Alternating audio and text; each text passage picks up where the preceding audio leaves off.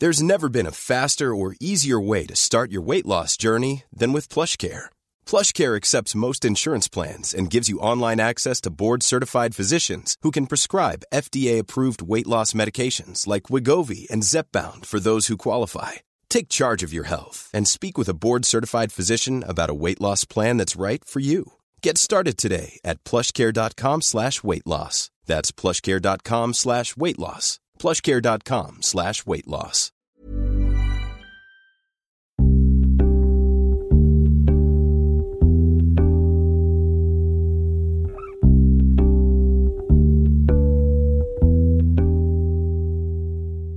Hello and welcome to Past Imperfect. I'm Alice Thompson. And I'm Rachel Sylvester. And in this show, we talk to extraordinary people who have overcome trauma or adversity in their early lives to achieve great success. Our guest today is one of this country's most successful businessmen who made his millions in the city before turning to philanthropy and the arts and was once named as the most powerful black man in Britain. Sir Damon Buffini was a founding partner of Europe's largest private equity company, Permira, over almost three decades, it turned into a £20 billion empire that had amassed brands including Hugo Boss, Travelodge, and the AA. Since leaving Permira in 2015, he's become chairman of the National Theatre, the Royal Anniversary Trust, which awards the Queen's Prize for Education, and the Ryder Cup Committee for the European Golf Tour. He was appointed by Boris Johnson to run the £1.6 billion Culture Recovery Fund, which was set up to distribute grants for theatres, galleries, and museums to try and help them survive the pandemic. He may be on the UK rich list, but his rags to riches stories that began on a council estate in Leicester means he has never taken anything for granted. Once, when he heard his colleagues complaining about the food in a five star hotel, he asked the Michelin starred kitchen to prepare burgers the following night. And as the ungrateful partners tucked in, he told them they didn't know how lucky they were.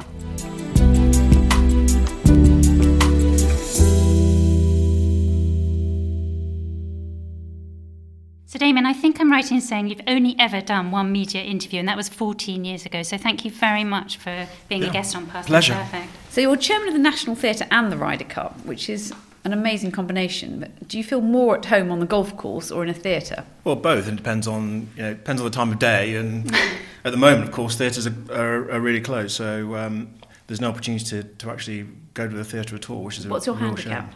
Eleven, oh. sometimes. If I'm playing well, it can really vary quite a lot, unfortunately. But you know, it's um, room for improvement. you must have spent most of your time recently on the Cultural Recovery Board. How worried are you about theatres? Do you think that some are going to just go under, not survive? If you, performing arts is so important for this country, not just in terms of entertainment, but just in terms of soft power, the, the economics that, that it brings to the country, but also community spirit, but just the projection of what we're really excellent at. That's performing arts for, for the UK. And, and it's been closed. I mean, literally closed. The National Theatre has been closed since March, and most other performing arts organisations have been completely closed. So that is very worrying. Now, I think the the Culture Recovery Fund, the 1.6 billion Culture Recovery Fund that um, that was set up in July, is a real lifeline. I mean, it's provided support to something like 3,000 organisations, about 70,000 jobs supported directly.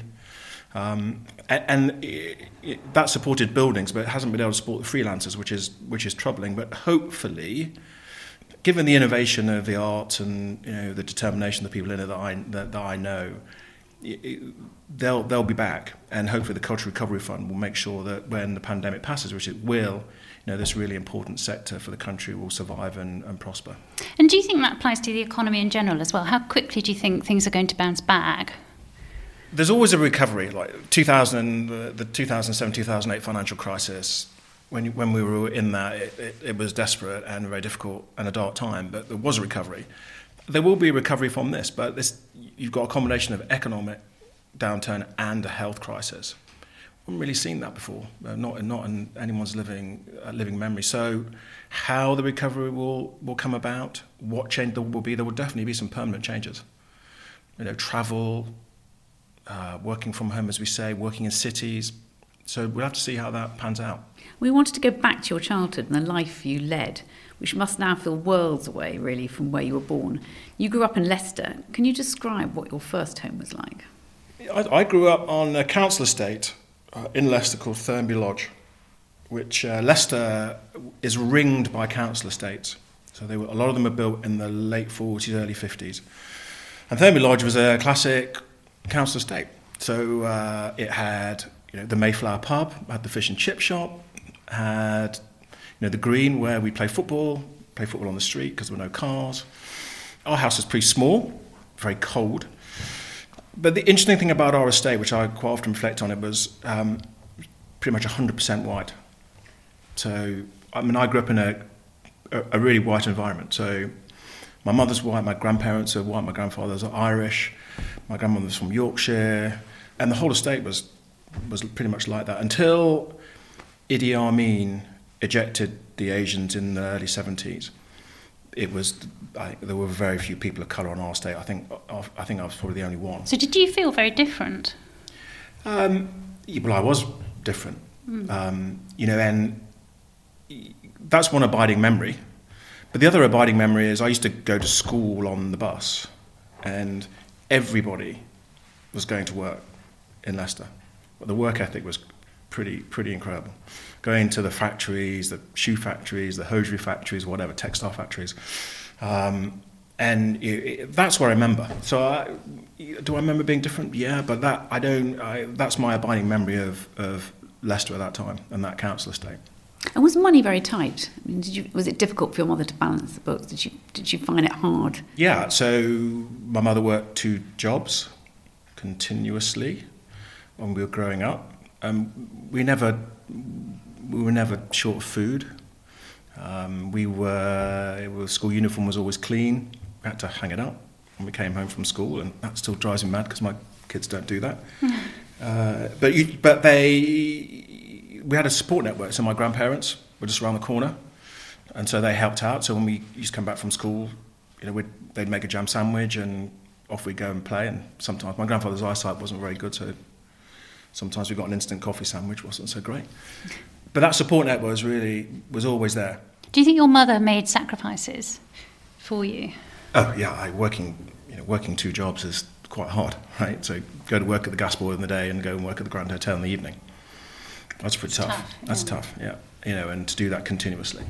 Was it difficult for her being a single mother, do you think? Because at the time, you know, there was so much backlash against single mothers that continued really until the sort of 90s, didn't it? That sense that you, you know, that you couldn't be born out of wedlock, whereas now that seems ridiculous. Then it was quite prevalent, wasn't it? That idea that you had to have two parents with you. Yeah, so my mother met my father, who was a serviceman in the late 50s. So there were, there were a few uh, service, service bases near, near Leicester, at Alconbury and Lakenheath, I think.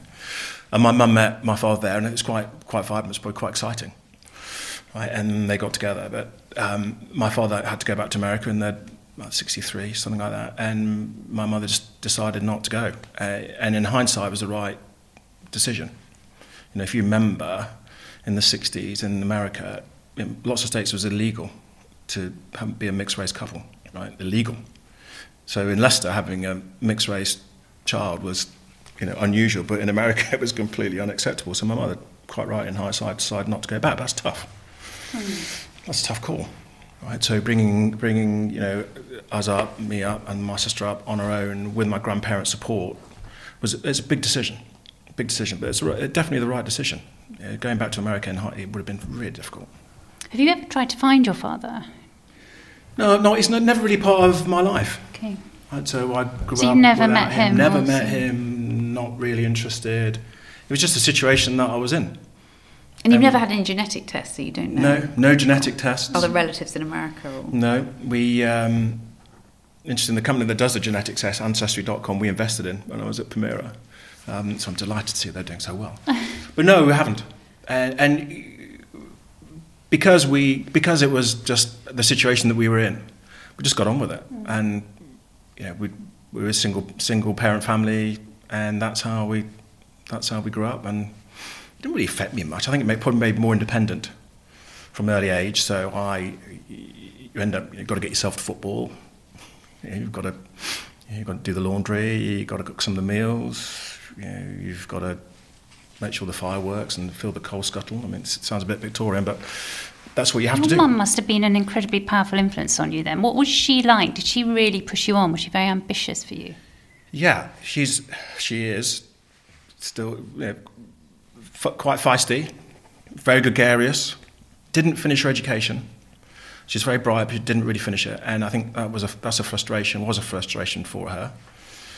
My grandparents also, you know, they were in service. They'd been in service all their lives, and they, they, they could see both my mum and my grandparents could see, you know, the power of education. You know, if you wanted to be a you know, respected professional, a doctor or a lawyer or something like that, you, you, you had to be educated. Right? And, and that's why they were so keen for that to happen. And I think when I passed the 11 plus, they were, they were more relieved than anything else. Uh, they thought, okay, you're on the journey now. But they, really, they understood the power of education, and that's, I think that was really instilled in, in me.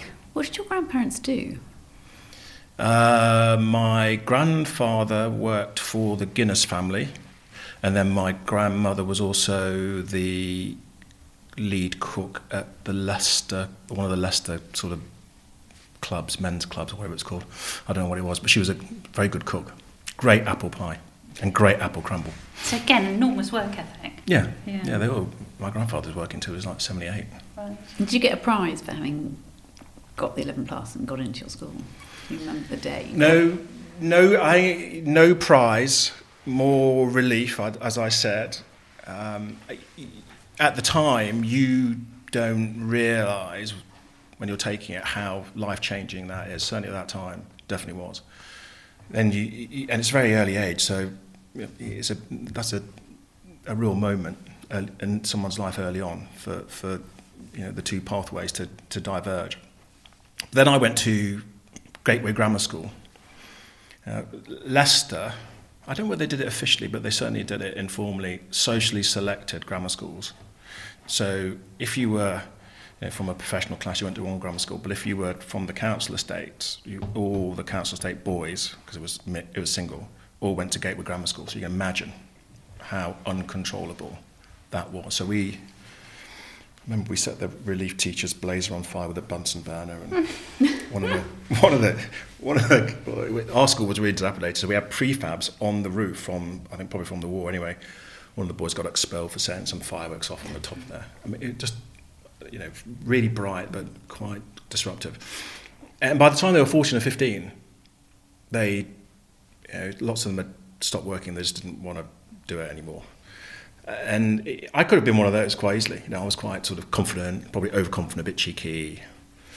But at some stage, I might have slightly gone over the line. I got put on something called school report, where you had to sort of fill in your behaviour sheet every lesson and stand outside the headmaster's office every break. Oh, God, it was so embarrassing. It was really embarrassing. I thought, I can't be doing this. I've got to get a grip of myself. And um, from that moment, I really changed my attitude and started to work, work quite hard. Um, but I was never the, never the top of the class. Do you think you, because brightest. your father wasn't there, you had a sense of responsibility to your mum that it, almost it drove you on? It made you feel you had to achieve, almost to make up for his absence. No, I, that never crossed my mind at all. What, there's some things in our, our, there's a phrase in our family which says, "Don't rest on your laurels." I think it's a, might be a Yorkshire phrase. My grandmother's called Alice Maud Mary Silverside, so she's definitely from Yorkshire. And, and that, what that means, I think, is you know, don't be complacent, keep moving forward. Uh, and I, I think that's what really drove me on. It's nothing, really nothing to do with my father not being there, or it's just, a, as I said, pretty relevant. But it was certainly something in me which said, "Look, you've, if you want to get out of here, then you've you've got to rely on yourself to do it." So where does that come from, though? It's, I think it's with some, in some people, it's in them. Hmm. We talk a lot now, though, about boys needing fathers and how difficult it is that they don't and why it's caused such complications. Do you think that can be alleviated by having very strong grandparents or parents or family systems? Hmm. As a father, I'd like to think that you know, boys do need their fathers. But I've also seen that sometimes families are, are better off without some fathers. And there's no doubt that other family structures, support networks, you know, it can be just as good, if, if not better. And we had incredible support from, you know, from my aunts and from my uncles and you know that makes a that made a difference to us. And there, there is a lot of there's a lot of research on role models and providing aspiration, but certainly in my instance, that that support network was really, really, really helped me.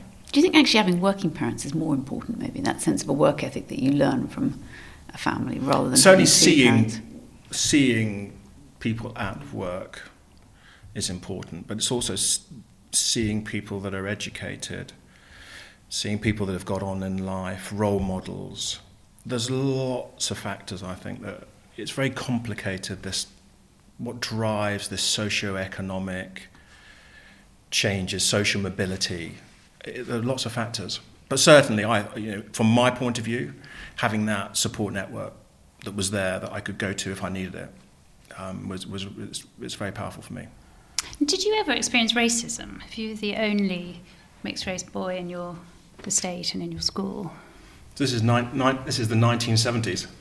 Right? Mm. So by the time I was 10, I'd probably encountered every single racial slur that you could ever imagine. Right. right? Um, you know, primetime TV was Love Thy Neighbour. And that's a, that was primetime TV based on racial tension and offensive language, right? So that just got played back all the time. When it's in your face, right, which it is all the time, it's pretty, it's quite easy to deal with, because you know you can see where it's coming from, you can react, you know, you can take it on, and the, my peer group, you know, I was playing football with them, it just sort of went away. Most of the racial thereafter, most of the racial, racially offensive stuff was, you know, from older people really. You know, I was playing football once, and um, I'm on the sideline taking a throw in, and the, the, coach, so a grown man, came up to me and said, "You know, it must be a bit cold for you here, son." Um, no. And there was nobody there, literally. Didn't see anybody. There was one man and his dog, and I'm running along, and this banana was thrown onto the pitch. Mm. If you remember, John Barnes was getting that all the time, so that that, that happened. Mm. So yeah, I mean, yeah. You, Do you think that made that you more resilient, that you're all determined to prove the racists wrong? At that time, it was par for the course, right? That's what you grew up with. There's lots of things that drive you on. You know, your economic circumstances, the fact that you, you believe that you're different and maybe you're an outsider, but, but that sort of behaviour, you just got on with it. So, what do you think made you want to work so hard? and Why did you want to achieve academically? Well, I, was, I, said I was never the I was never the brightest at, or at school. I was never top of the class. For for me, it was always it was ten percent inspiration and nine percent application perspiration. So it was all more hard work than anything else. But it was it became obvious that if you were going to do something with your life, you had to education was the, the pathway. And as I you know, said, my mother, my grandparents, none of them went to university, but they could really see the power of that. And why did you want to go to Cambridge? Had you seen pictures of it? Had you been no, there? No, no. I, I, I decided I wanted to be a lawyer. So I said to my aunt, who was about 14, I said, I want to go and do some soliciting. And, and, she said, I don't think you really mean that. uh, but I wanted to be a lawyer because they, they were respected in the community and um, that was that was important. My grandparents thought that was really important. But Cambridge was never on the rise at all. One or two people had gone to Cambridge from my school. I'd never been to Cambridge. But when I did well in my A levels, really well, they said, "Well, you know, why don't you why don't you apply?" So I so okay. So I went and had an interview, and I met this great character called Dr. Peter Linehan, who he was Dumbledore before Harry Potter. Mm. Well, unfortunately, he passed away last year, but the last time I saw him, he was wearing a cloak. I no. you everything you know. He's great, and he interviewed me. I think he could just see that academically I was probably bright enough, sociable, sporty, and he just thought, okay, you'll fit the bill, you'll do well here. I think the criteria might have changed somewhat in Cambridge now. At that time, that really did fit the bill, and he really took me under, under his wing, and he, um, you know, I, I passed the interview and got in, and I'd only been there once. I went, I went for the interview. So what was it like when you arrived? Oh, it's like the moon. Okay. it's beautiful, right? I mean, it's mm. absolutely stunning place. And did you have to wear gowns and have formal Only for, only once or twice. Not. It's not like it's not like Hogwarts, but it was. But it. But it is. You know, 15th, 16th century, new court, third court, incredible. Did you love fun. it, or was it intimidating? I really, I, the work was fine. Social life was great. I made some great friends for life, and I still have, have them. But it was, actually, it was probably the, the only place before or since where I've come, I came across really unpleasant racism. Really? Right, yeah. In what so, form? Well, for the first couple of years, it was fine. Right, I got on everybody, and then in the third year, just a group of group of my peers who I thought I knew just decided that they'd make my life misery, and they excluded me from you know, sports societies, cocktail parties, all everything, and it was really we were talking about it's really insidious. You, know, you can't, couldn't really find out why they were doing it. I think one of my friends said, you know, the reason why they're doing it is because they don't think you're a real gentleman. No. Can you imagine? And were they all public schooly types? Yeah, you know, and Was that racial, do you think, or was it social? What What do you think was driving it? well. Was it impossible to say? It- Impossible to say, but I would say definitely com- it's a combination of both. Mm. Has to Have you come across any of them again? Hmm. now and again? Now and again. Did you And- confront them about it? But it's very hard to to do that. Yeah. We're sort of on your own. I mean, there are there were at Cambridge at the time. Really, the only other black people. There might have been a few, but most of them were African princes. Like, so not Right. Not many from my background. So very hard to call it out. Um, and that's why that it, when it's in your face, it's a lot easier to deal with. When it's like that, it's very hard. Which is How why did you pick institutions. yourself up then? 'Cause it's very. I mean, it must be really difficult right at the end when you thought you'd made all your friends. What's the, suddenly, what's the choice? yeah. What's the choice? So move on and just think if you're in a, ever in a position to influence something like that, just make sure that doesn't happen. Which is why it's so important now for these institutions to really be close to what's going on in them. And, and, I, and I think Cambridge, you know, is much better now. They have a lot of outreach programs. They're spending a lot of money on trying to reach that cohort of, of young people, whether it's white working class or you know people of colour, um, to try and get them in. So uh, the mindset is completely different now, and lots of programs. But there's, there's more to do. I mean, I know they, they accept that. The current vice chancellor, it's nearly top of his agenda to, to do something about this. But it, I think it's a different different place now. They really understand that trying to broaden out the intake is, is important for them. But what do they need to do more? What do you think? Do you think they've just? Well, I think one of the one of the real issues that you have is that uh, lots of the people they're trying to attract just don't think it's for them. Right? It, when I said they, they do think it's the moon, right? They think it's full of public school people. They think it's too much like hard work. They won't meet anyone like them there. It's just not for them. So you have to get get it over to them that it is. You know, they will enjoy it. It is for them. You know, it'll really help them in their you know in their career. So it, that's the point of this outreach, just to persuade them to apply. And was it a game changer for you that being able to say that you'd been to Oxbridge? Did that open doors in a way that you think Cambridge. you wouldn't have done? Sorry, Oxbridge. Yes, Cambridge. You always say Cambridge. Uh, you don't like you don't like the Oxbridge. Cambridge. Uh, well, it sort of was. Although I did law and I really didn't like it. It, it wasn't for me.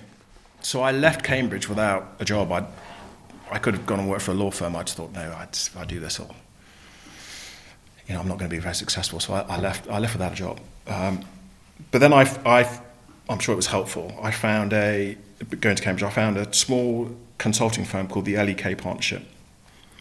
Um, it was three partners who worked for Bain who left Bain and set up on their own, and it was a really entrepreneurial, vibrant, small. You know, I was employee number nine. We were in a basement in St James's Square place. I'm sure the fact that I went to Cambridge got me in the door, but it was it was exactly it was it was great. And then one day they one of the one of the partners, Iain Evans, who I subsequently got to know very well, said, "Look, you know, if you can get into Harvard Business School, we'll pay for you to go. We'll pay half of we'll pay half of it." Um, so I said, "Great." So I left left his office and I said, "Well, I wonder what Harvard Business School is." I had no idea. And I thought, okay, this looks quite interesting. So I applied and I got in, and they they paid for half. And So I paid did- for half. How did that compare to Cambridge? It was much more expensive. That's for sure.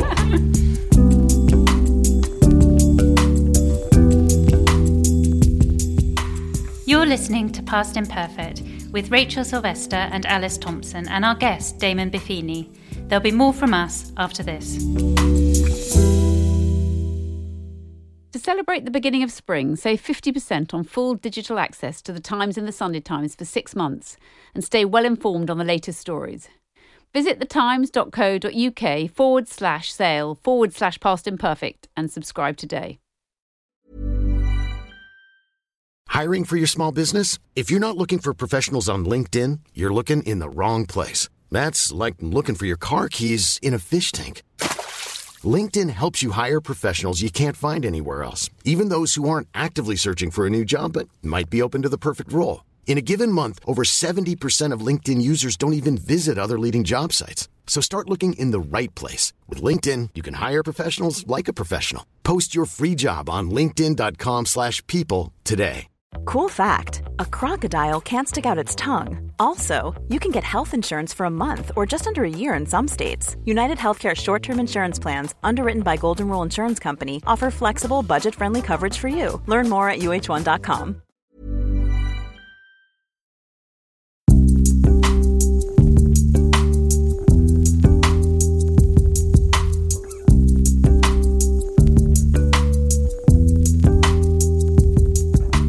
Welcome back to Past Imperfect with our guest this week, Damon Buffini, the businessman, chair of the National Theatre and Cultural Recovery Fund.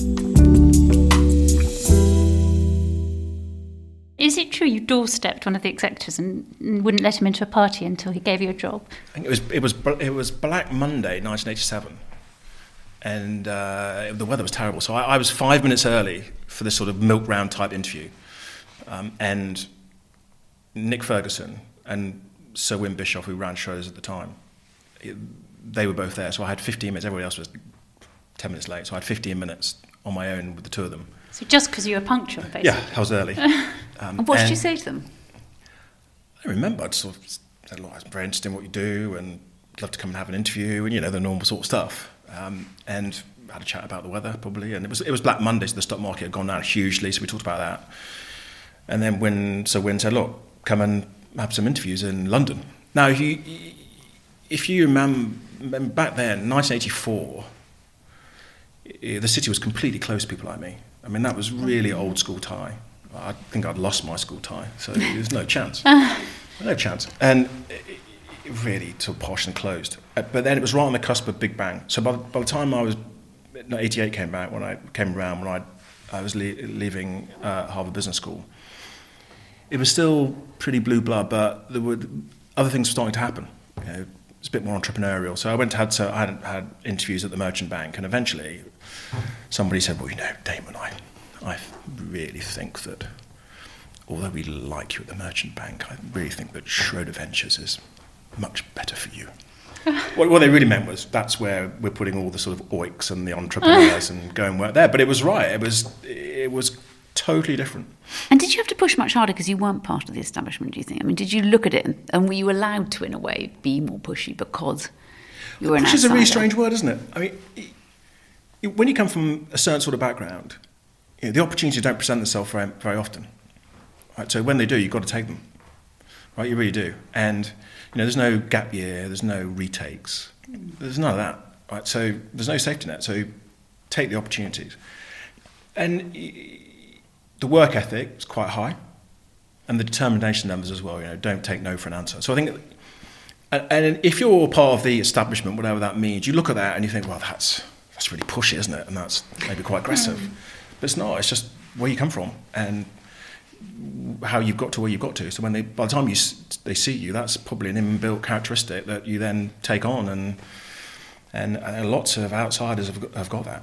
So actually, being outside almost makes you better at your job it can certainly give you that energy and determination to really drive forward. Yeah. Did you also get that in America? Because I remember there's that sense I, when I was there, exactly the same after university, that you there's a far more uh, energetic entrepreneurial spirit that was in America then in the 80s and the 90s than really was in Britain at the time. I mean, even the word entrepreneur probably wasn't common parlance in the UK when I went to Harvard Business School. There were classes of on it at Harvard Business School. So entrepreneurialism, being able to create a business and for yourself, just you know, I spent a lot of my summers working for the gas board. Right? These big sort of conglomerates, these big businesses, but actually be, gonna be able to start your own business and grow your own business, fantastic. let's go and do that. So a lot of energy, a lot of drive, and you know, it comes from America. Um, you know, so yes, and that, that really opens your eyes as to what is achievable. It really does. Really so is it more about making money, your decision to go into the city, or is it about the challenge and the sort of innovation of the thing? So I, I joined Schroder Ventures, became Permira in 1988. And at, at that time, it was a very small, nascent industry. No one really heard of it. And I thought, well, I liked the people, I liked the, you know, what they were doing. Um, very entrepreneurial, a lot of energy. Very different organisation. So 30% of the partners were women in the late 80s. Which then would have been really unusual. Very, yeah. uh, very unusual. Um, and I could have gone and worked for an investment bank, or could have gone and worked for a law firm and earned a lot more money. Um, but I, you know, I really thought that they, I'd, I'd do well in that environment. I just enjoyed what they were doing, and, and I thought that would be, be quite exciting to do. And it, and it was. We, just a group of very young people. Most of us were there for nearly 30 years, but we all started at the same time, and we were doing some really innovative, small, risky investment, you know, making some mistakes. And it was very entrepreneurial. So we met entrepreneurs, we met some that were great and you know, some of them were not, and we made some mistakes, and you learn on the way. And we were all very young, and we used to get a lot of, it was venture capital, so we used to get a lot of people that came in and really wasted our time. You know, perpetual engines and all this sort of stuff. So eventually, we all sat around the table and said, look, the next one who comes in, that's it. And what we, you know, just, just show them the door. So anyway, so one of my partners saw that literally. So he went in, this guy came in and gave him his idea. And we, um, the partner said, look, just my advice to you is just don't give up your day job. so with that, James Dyson took his vacuum cleaner and left our office. Yeah. And there was one moment where the partners started to take themselves a bit too seriously and they were complaining about the food in the five star hotel. Is that what happened? Why did you decide to challenge that? By that time, we were we were successful. So this was in the 2008, something like that. Um, and the culture of our firm, we we we called ourselves. We all worked together for a long time, as I said, and we called us. We when we bought the business from Schroders, surprisingly, or not surprisingly, the Schroders family wouldn't sell us their name. Uh, so we had to choose a new name. So we chose Permira, which means um, surprising and different. Uh, and the reason for that is we we built a we thought we built a very a very good business, which was a real meritocracy, a culture where we put you know, our clients first, try to respect everybody we work with, and, and that was really important to us. And that's why we that's why we chose the name because we thought that was different. You know, it's already all well and good saying you've got a strong culture, but you've got to live it. And we went to we were celebrating. I think we were celebrating raising one of our funds. So we had all of the partners and all the non-partners um, at the dinner in a, in a big hotel, and we were there for two nights. And the first night it was great. It was great menu, really good food. And I think the next morning I'd heard that I heard that some one of the I wasn't I think it was a partner, but just complained complained about the food, just wanted something different, and was a bit rude to somebody who was serving the food.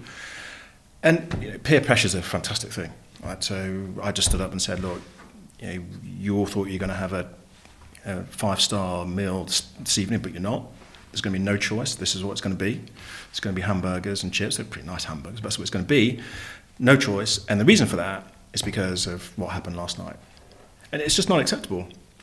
I mean, lots of people think they can manage upwards, and they don't. You know, they don't bother about the people that they work with, their peer group or whatever. And that's that's not the culture we wanted to to enforce. And that's why we, that's why I did that. And do you think that sort of the atmosphere then was out of control in some ways that before the first really recession in 2008? No, I this the, the city's an interesting an interesting place. One says, "Well, it's really aggressive and cutthroat." But it's not like that. I mean, when you're in, when you're in business for 27 years, you're dealing with the same people time and time again. You're not going to be in you're not going to be in business for long if you don't treat them with respect. Now, there's always there's always a bit of euphoria, and there's always a little bit of some some people just don't get it and don't behave in the way that you want that you think they should behave. You know, respecting everybody you deal with, and it doesn't matter what they are or where they are, and you just have to you have to call that out. And do you think that's partly because of your background that you just always had your feet on the ground? You knew that you you just couldn't you just shouldn't get out of control you should take thing you should respect other people and also be grateful for what you've got and you've earned I think it's it's, it, it's important isn't it uh, so we I think we I think we knew the definition of hubris and and we every single office knew that what it was in their own language I mean it, it, it happens quite often you see lots of businesses that do well, they grow, and for one, one reason or another, can't keep it going. Uh, and that's that was more important for us. Mm. But just the, the culture that we were trying to create, and I believe we did create, uh, with a real partnership that everybody contributes and it's a meritocracy. That is that was more important. That was just so important for us. And did you always feel like an outsider in the city, or did you because you were so you got right to the top? Did but was there always something in you that felt that you weren't or eh, going to fit in to that sort of established view? Yeah, so I, I, I was always a bit of an outsider. Right, so no, no, there's no golf club and tennis club when I was growing up, and you know, as I said at Cambridge, I was sort of meant to feel a bit like as an outsider sometimes. Uh, in the city, or in financial services, or really the upper echelons of any organisations, it's very unusual to see people of colour, right? Uh, it really still is unusual, um, and that was that was definitely true in the you know, 90s. So when I walked in as a managing partner of Permira, imagine a few eyebrows were raised, and and we had offices all around the world there. And we were thinking about opening South Africa, so you can imagine how that went down. You know, managing partners coming, and it's me. Um, so yeah, it was it was unusual for so me. So what do you feel about the Black Lives Matter campaign, which do you feel it got wrapped up in a sort of wider left wing anti capitalist politics? So BLM clearly came out of, overtly came out of uh, hideous images and what happened there was terrible. But I think it's, it's a reflection of you know, the sort of slow progress in, of civil rights in its broadest sense. And, and I can identify with that. You know, there's a lot of talk, mm. um, and but some action, but poor results. So I can understand that. Now, you having lived in both countries, America is totally different to the UK. This race issue in America is it's ingrained, it's vicious, and it's violent. I mean, when I was there, and my wife was my now wife was working as a lawyer, and I went to see her with one of my white friends, and the receptionist just looked at me and him and said, "Hello, sir, how can I help you?" and turned to me and went, the mail room is on the right. No. Yeah, and you know, pe- chased by people with you know baseball bats with violent intentions. Mm. That it's different here. We've got our issues, right? We've got mm. our issues. Windrush, stop and search. We've got all sorts of issues. Mm.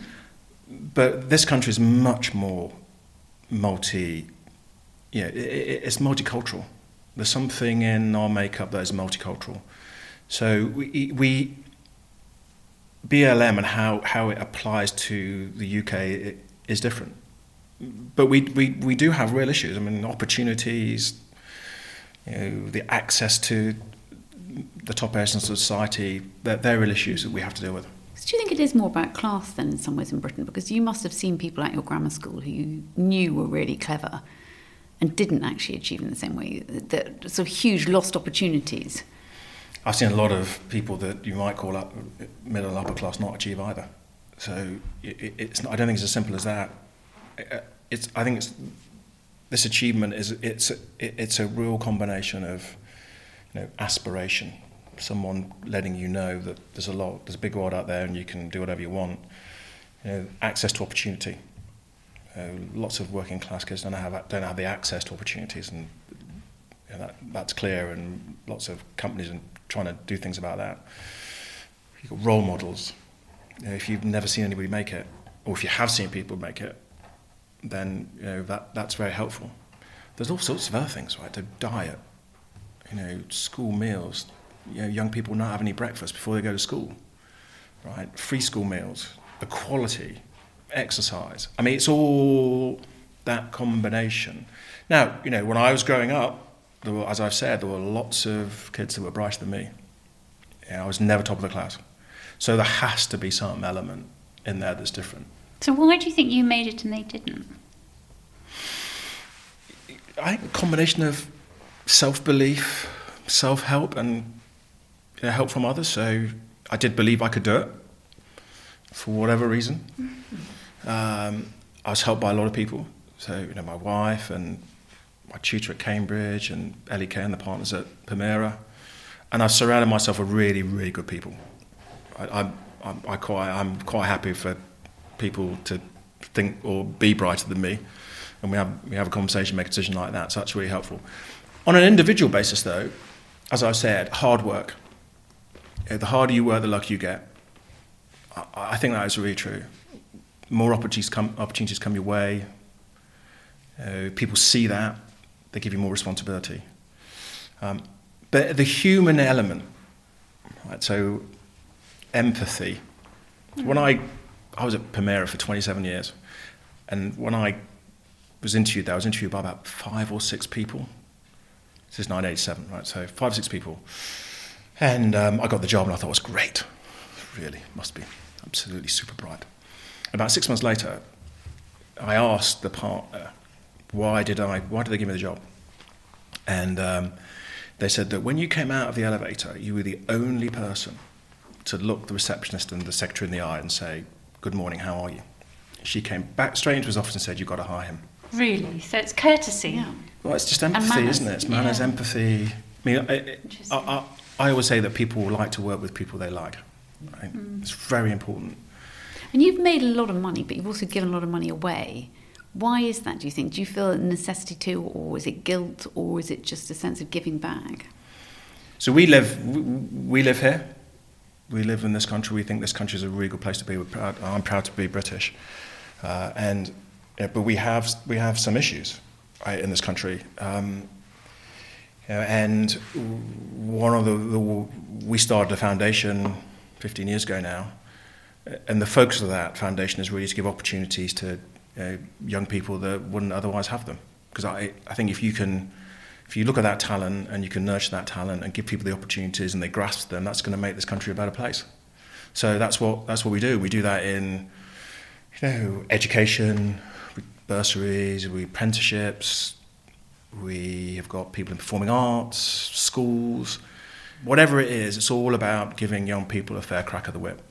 So it's not about sort of gap between rich and poor. It's about giving everyone the chance to make it. The, I, the, I think there are two important things there. So, education is so important, right? Especially in this globalized world.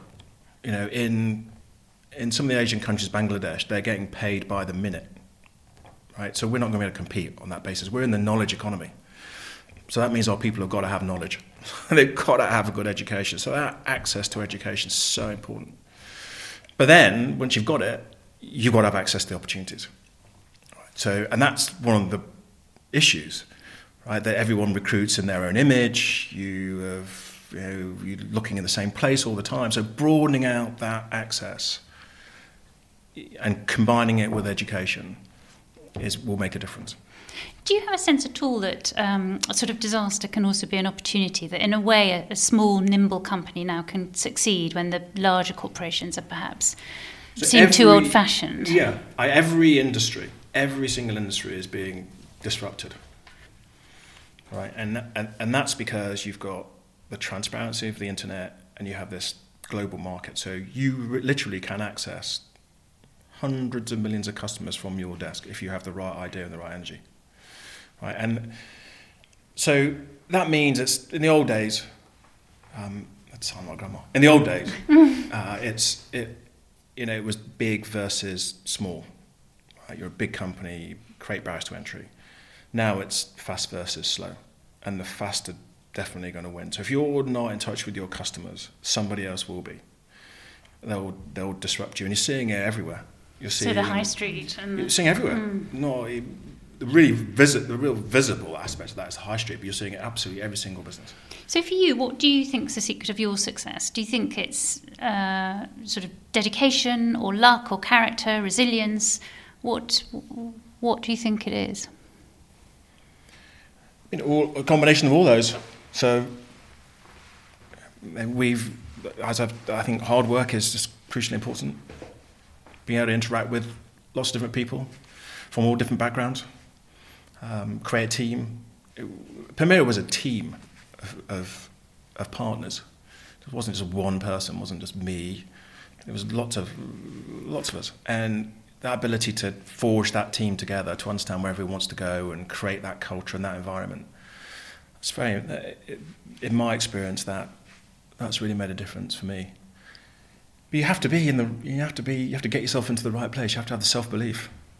Right? You have to believe you can do it, um, and apply yourself to, to, to get there, and then take the opportunities when they present themselves. And what advice would you have given to yourself at the age of 10 now? Think big. So, having gone from Leicester to London to Boston to New York, then all around the world, you just realise what can be achieved. Would so, you ever have dreamed when you were 10 that that would happen? No, and that's what I say to a lot of young people. Mm. Oh, it's step by step. And when they looking looking at me, a lot of them will think, well, that's just completely unachievable. But I, you know, I was like them, right? And so it really is step by step. But eventually, you, you, as you said, what would I give my ten-year-old self? What advice would I give you? You say, look back and say, okay, look, really is you know, no limit to what you can achieve. Right? I'd also say, keep your eye on the prize, right? Because sometimes it's quite difficult. It's very difficult, and you have to get through that. And so, you know, if you've got a goal, just and you want to get there, just keep thinking about that. What's the hardest thing, do you think, been for you? In hindsight, the hardest, the hardest aspect of my career was probably getting from Thurnby Lodge probably into the city. That time period. You know, as I've said, there are no, there's no safety nets, right? It's going to be no second chances. So, looking back, there were a few risks. But not being a lawyer, that was quite hard. It was a good call, but it was quite hard at the time. And has it made you more empathetic, do you think, coming from the background that you did, that you understand where other people in the room are coming from? I used to go to, to school on the bus with you know, the factory workers and the receptionists and you know, everybody. So I know what they're like, where they come from, and you know, so hopefully enables you to identify with all sorts of people. Uh, so from you know, captains of industry to you know, the people that you know, might you might not know are there, but they're just making a huge contribution to the business and or the organisation, whatever it is. So, and they've all got their own aspirations, and they've all got their own you know, lives, and therefore treating everybody that you meet with you know, with respect, I think is really important, right? I mean, you know, okay, you've got your own agenda and you want to do something, but every you'd be surprised at how important everybody is to to success. So, uh, I hopefully I do feel I know I can understand where uh, other people are coming from and try and get on with them. So, do you think there is a sense in which adversity in childhood can be an advantage in your later life? Certainly gives you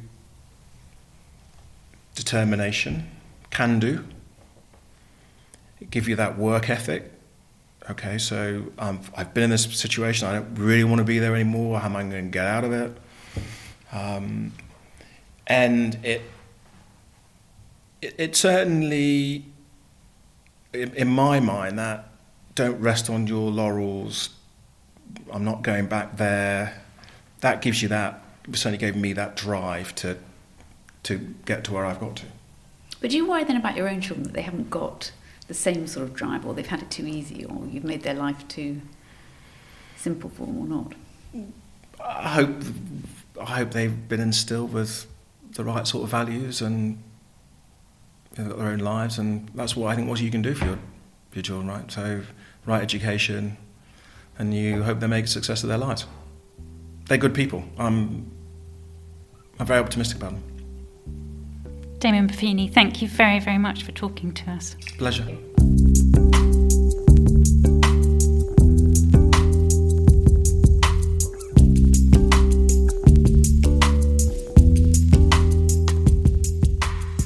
Thank you for listening to Past Imperfect with me, Rachel Sylvester, Alice Thompson, and our guest, Damon Buffini. This is a Wireless Studios production for Times Radio, produced by Ben Mitchell. To listen back to our previous guests and make sure you never miss an episode, do subscribe to us wherever you get your podcasts and the Times Radio app. Until next time, thanks for listening.